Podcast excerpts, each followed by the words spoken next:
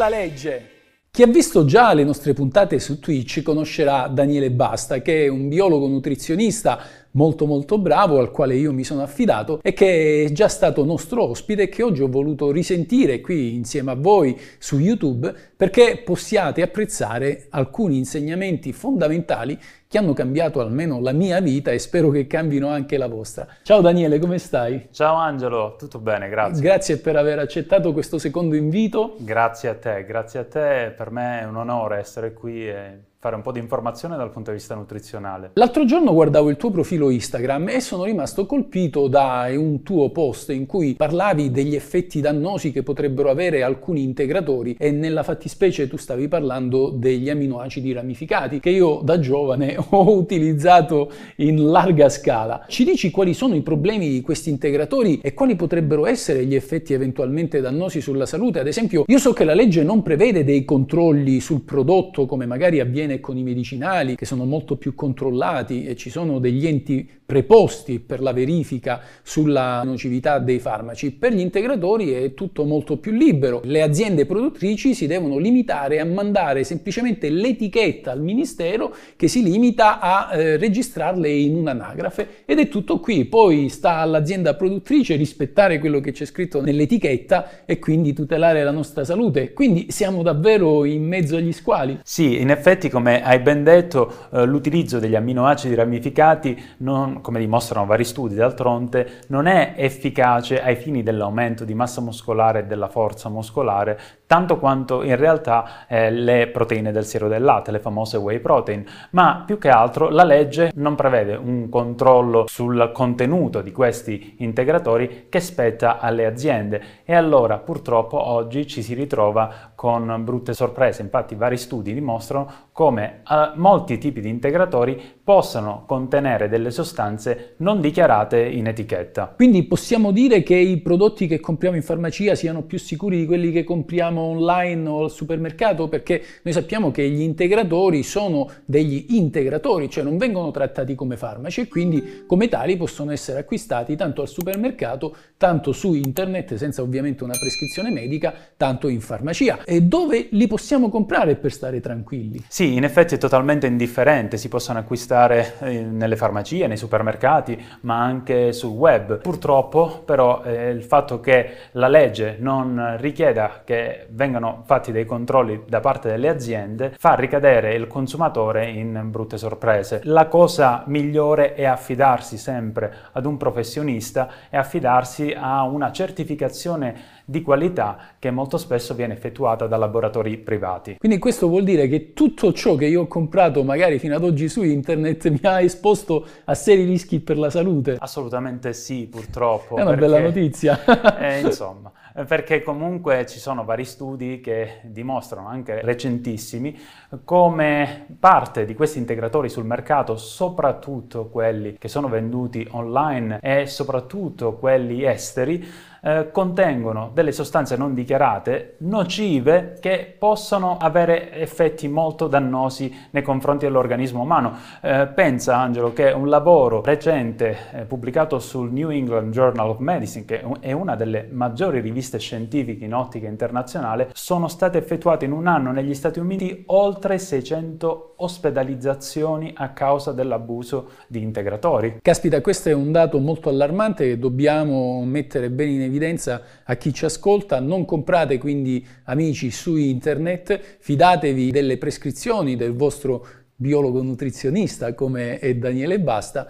E soprattutto ecco, non comprate al prezzo più basso perché mi sembra che quello sia già un elemento identificativo della qualità del prodotto. Sì, sì, perché proprio eh, per il fatto che spetta alle aziende il controllo di qualità è bene affidarsi magari a un prodotto che abbia un minimo di certificazione ottenuta. Ad esempio la dicitura doping free tested può essere comunque un claim eh, che può dare maggiore veridicità al prodotto e maggiore sicurezza con molta probabilità. Non sempre però dobbiamo anche affidarci al buon senso. Quindi entriamo nel tema della, dell'efficacia dell'integratore ai fini dell'allenamento, del recupero della massa muscolare, perché durante l'allenamento viene distrutta, le fibre muscolari vengono, dovrebbero essere distrutte per poi ricrescere, un po' come avviene con la potatura degli alberi, mi sembra. Ora, ehm, benedizione, io parlo sempre da ignorante, ma io ho sempre utilizzato gli aminoacidi ramificati in misura superiore alle proteine in polvere, un po' perché la proteina mi appesantiva sul colon, la sentivo pesante, mentre invece gli aminoacidi erano compresse, le digerivo molto più facilmente e così ritenevo di, di, di andare nel bene. Invece mi sembra di aver capito, leggendo i tuoi post su, su Instagram, di aver fatto un grosso errore. Sì, un grosso errore perché gli aminoacidi ramificati non sono altro che tre aminoacidi essenziali, la valina, la leucina e l'isoleucina, che contribuiscono sicuramente alla sintesi proteica muscolare. Però ecco, la crescita muscolare la sintesi proteica stessa avvengono in presenza di tutti gli aminoacidi essenziali e infatti gli studi dimostrano come integrando nel post allenamento una fonte proteica eh, contenente tutti, tutti quindi gli aminoacidi essenziali avveniva molto più facilmente la crescita della massa muscolare rispetto alla sola integrazione con aminoacidi ramificati. Ora vorrei parlare un po' delle proteine vegetali, perché ne parlo? Perché io le ho disprezzate per una vita in favore delle proteine animali, quelle dell'uovo, ma da quando ti ho conosciuto ho cominciato una dieta prevalentemente a, a base di legumi, di proteine vegetali e, e ti devo dire che ho, aument- ho, aumentato la massa muscolare, il che mi sembrerebbe quasi un paradosso, come mai passando dalle proteine animali a quelle un po' più povere, che sono quelle vegetali, ho subito diciamo un aumento della massa muscolare. Io pensavo che, oddio, adesso dimagrirò, ero andato un po' in tilt.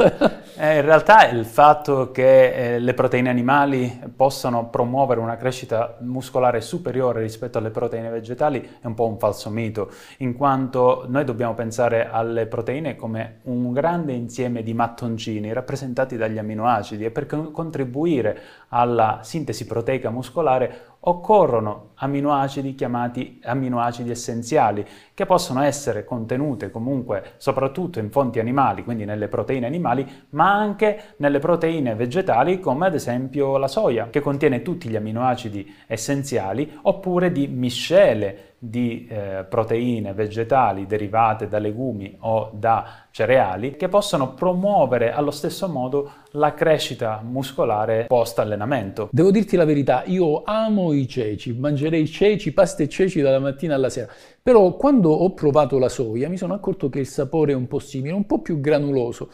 Anzi, um, alla fine di questa, di questa, registrazione ti chiederò di riformulare la dieta integrando ulteriormente i legumi perché a differenza delle proteine animali non mi fanno sentire pesante, cioè li digerisco nel giro. Io ad esempio oggi a mezzogiorno ho mangiato pasta e ceci, era un bel piattone, 80 grammi di pasta più tanti ceci, insomma c'è uno scambio codellona così mia moglie mi ha fatto a tavola, però eh, un piatto unico, però ecco già adesso sono già eh, libero, mi sento già vuoto nello stomaco. Quante volte alla settimana tu consigli di mangiare i legumi, ad esempio la soia? Beh, dipende da, dal contesto alimentare, eh, da altri fattori come la composizione corporea del soggetto in questione, dall'attività fisica, dall'esercizio fisico, dallo stile di vita. Beh, sono tanti fattori che eh, contribuiscono a una decisione del genere, però sicuramente ti posso confermare, eh, lo eh, evidenziano vari studi, che il consumo regolare di legumi è associato a maggiore longevità e a ridotto rischio cardiovascolare, ridotto rischio di diabete di tipo 2,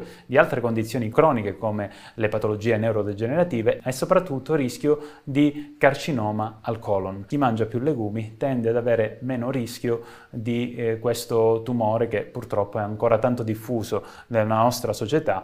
Eh, questo perché? Perché dal punto di vista scientifico il consumo di legumi fa sì che le fibre di questi alimenti vengano fermentate a livello intestinale dal nostro microbiota, ovvero questi tanti piccoli batteri che colonizzano il nostro intestino, in acidi grassi a catena corta, ovvero short chain fatty acids. Questi acidi grassi a catena corta sono in grado di esplicare azione antinfiammatoria, antiossidante e antitumorale, proteggono le cellule del nostro intestino dalla crescita tumorale. Caspita.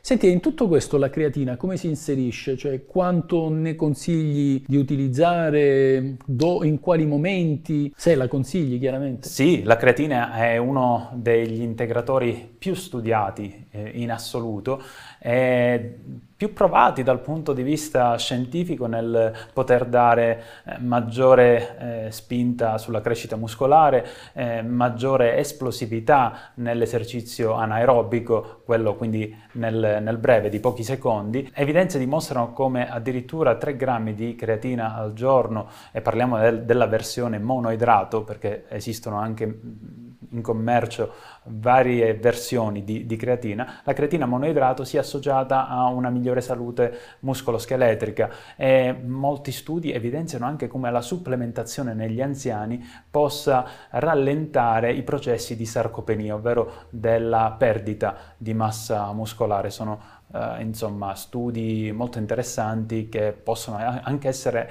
messi in pratica uh, per ridurre questi effetti collaterali che si hanno man mano con l'aumento dell'età. Uh, per quanto riguarda la creatina, è bene comunque introdurla sia prima che dopo l'esercizio fisico eh, in modo da eh, promuovere il recupero muscolare e promuovere una migliore sintesi muscolare. Se ecco, associata a fonti di carboidrati, soprattutto nel post allenamento come della frutta o come dei cracker di riso, eh, è ancora meglio ed è ancora meglio se associata anche a delle proteine nobili nel post allenamento per promuovere una maggiore sintesi proteica muscolare. In alcuni casi, come dimostrano alcune evidenze, la supplementazione con creatina può dare qualche problemino a livello gastrointestinale, in tal caso è bene suddividerla in più parti durante l'arco della giornata in modo da essere meglio tollerata. Tuttavia ricordo sempre quanto è importante la scelta dell'integratore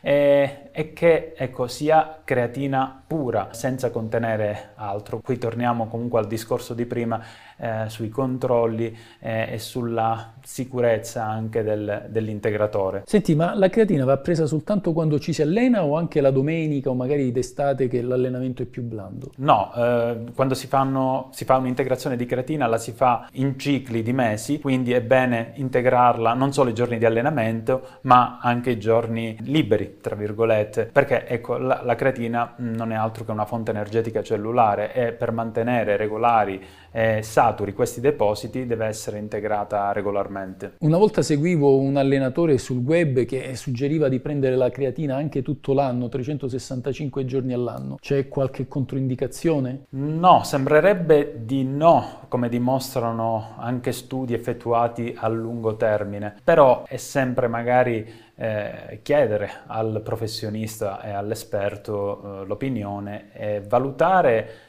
se è realmente necessaria l'integrazione di creatina in, in, quel caso. Quest'estate sono stato in un hotel molto bello sulle Dolomiti e prima o poi ci andremo assieme dove davano la mattina a colazione delle piccole boccettine con un mix di tutti i semi possibili in natura.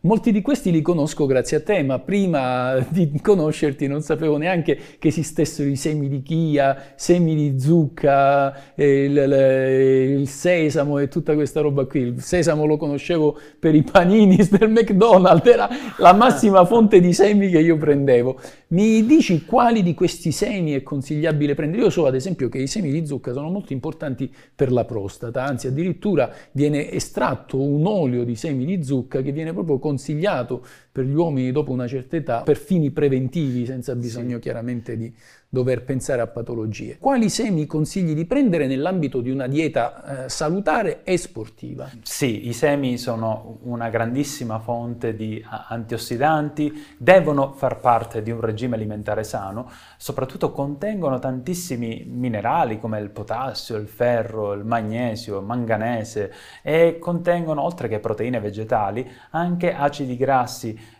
polinsaturi, tra cui ad esempio i semi di lino sono una delle migliori fonti di omega 3 vegetali e studi dimostrano come la stessa, ecco, il consumo regolare di semi di lino sia associato al ridotto rischio cardiovascolare, ma soprattutto una riduzione del rischio di ipertensione, tanto che tre cucchiaini al giorno di semi di lino sono consigliabili nel prevenire e nel contrastare questa condizione che comunque è diffusissima nella nostra società. Devono far parte anche dell'alimentazione di uno sportivo in quanto fonte di proteine vegetali, mm, mentre per quanto riguarda proprio l'olio estratto dai semi è bene utilizzarlo sì perché è una fonte di acidi grassi polinsaturi, ma solamente a crudo, perché riscaldare oli di questo tipo purtroppo può eh, ossidarli molto facilmente, hanno un punto di fumo molto basso eh, rispetto ad esempio anche allo stesso olio extravergine d'oliva e questo può portare maggiori fenomeni di ossidazione e di infiammazione poi nell'organismo. Quindi ok per gli oli vegetali di semi, ma unicamente a crudo. Senti, si parla tanto di alimentazione ecosostenibile e quando si parla di questo termine immancabilmente arrivano gli insetti, le cavallette che in alcune parti del mondo stanno già invadendo le tavole di molte persone e che la nostra cultura ancora le vede con un certo stigma. Ora ci sono addirittura le farine di, di, di insetti che in alcuni luoghi si vendono e vengono sì. utilizzate ampiamente. È così lontano o vicino il momento in cui dovremo cambiare la dieta e cominciare a nutrirci come facevano i cavernicoli forse? Io credo che continuerò a mangiare legumi, però da questo punto di vista è vero, perché vari studi dimostrano come comunque gli insetti siano un veicolo e una fonte di proteine ecosostenibili e anche di amminoacidi essenziali, quindi eh, proteine di valore biologico, tanto che sono già state messe in commercio. Poi è normale che la scelta sulla, sul tipo di proteina da preferire eh, nel proprio contesto alimentare è soggettiva ed è anche associata alla propria cultura, alla propria tradizione ai propri gusti. Quindi l'istinto di quando eravamo piccolini che giocavamo con le formiche e ce le mettevamo in bocca non era poi Beh, così. In Messico le mangiano, eh? Vedi? In Messico già le mangiavano sì. da anni. Io, io, adoro moltissimo le lumache, non so se tu le hai mai provate, quelle francesi, le escargot francesi che sono grosse così, sono, dicono che siano molto nutrienti anche a livello proteico, sì. però sono particolarmente buone. Poi chiaramente tutto dipende da come le cucini, perché se le met- ci metti il burro come fanno in Francia, magari certo. pure l'olio viene cotto nel forno, quindi Beh. diciamo l'elemento buono di questo cibo poi si vanifica per via della preparazione. Sì, dal punto di vista nutrizionale sono una fonte di, di proteine importante è ovvio che il metodo di preparazione influisce tantissimo come in ogni altra cosa, in ogni altro alimento. Esiste un orario migliore per allenarsi nell'arco della giornata oppure ognuno ha il suo bioritmo, magari il picco ormonale che gli consiglia di allenarsi in determinate fasce piuttosto che in altre? Sì, l'organismo umano è soggetto a un ritmo circadiano, però è anche vero che ognuno di noi ha una propria vita, ha un proprio stile di vita. La scelta dell'allenamento deve essere consona in primis alle proprie esigenze di vita e poi ovviamente deve tener conto anche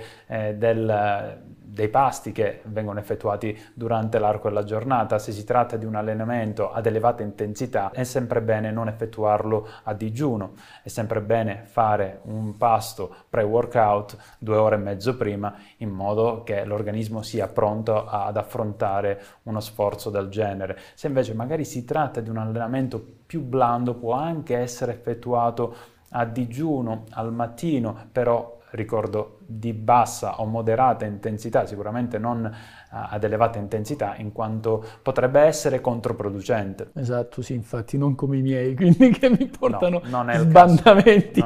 tu mi hai suggerito di prendere del caffè prima dell'allenamento, io mi riservo le noci secche perché vedo che mi danno un po' più di, di forza, di vitalità, perché poi alla fine eh, è sempre una questione di vitalità sì, la caffeina eh, che è contenuta comunque nel caffè è uno anche dei composti più studiati in ambito sportivo. Esistono tantissimi integratori anche a base di caffeina. Eh, pensa che è un, è un, composto che viene utilizzato soprattutto nei supplementi che riguardano, che promettono, tra virgolette, la perdita di peso veloce con anche effetti collaterali, perché quando eh, si supera il dosaggio raccomandato, ecco, eh, gli effetti sono di ipertensione, eh, nervosismo, ansia, anche eh, fibrillazione atriale, quindi bisogna prestare molta attenzione all'integrazione di caffeina. Però sicuramente un caffè espresso italiano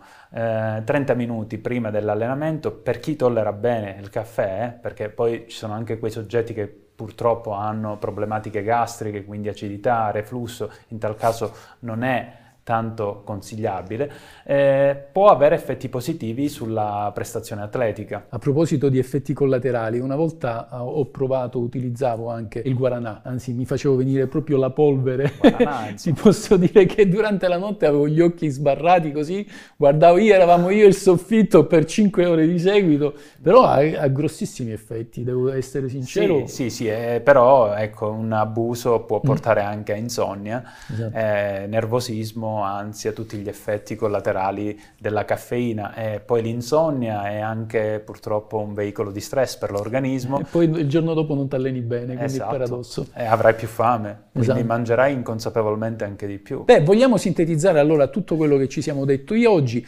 Sugli integratori alimentari non esistono dei veri e propri controlli, c'è una sorta di autodichiarazione da parte delle aziende produttrici che devono spedire semplicemente l'etichetta al ministero che le registra in un'anagrafe, quindi mi raccomando raccomando non comprate prodotti su internet di cui non siete assolutamente certi e soprattutto non comprate quelli a prezzi bassi, fidatevi soltanto delle informazioni di chi è più esperto di voi, di chi ha studiato, quindi rivolgetevi a Daniele Basta o comunque al vostro biologo nutrizionista e mi raccomando, lo vogliamo dire assieme? Sì. Questa, Questa è, è, la legge. legge.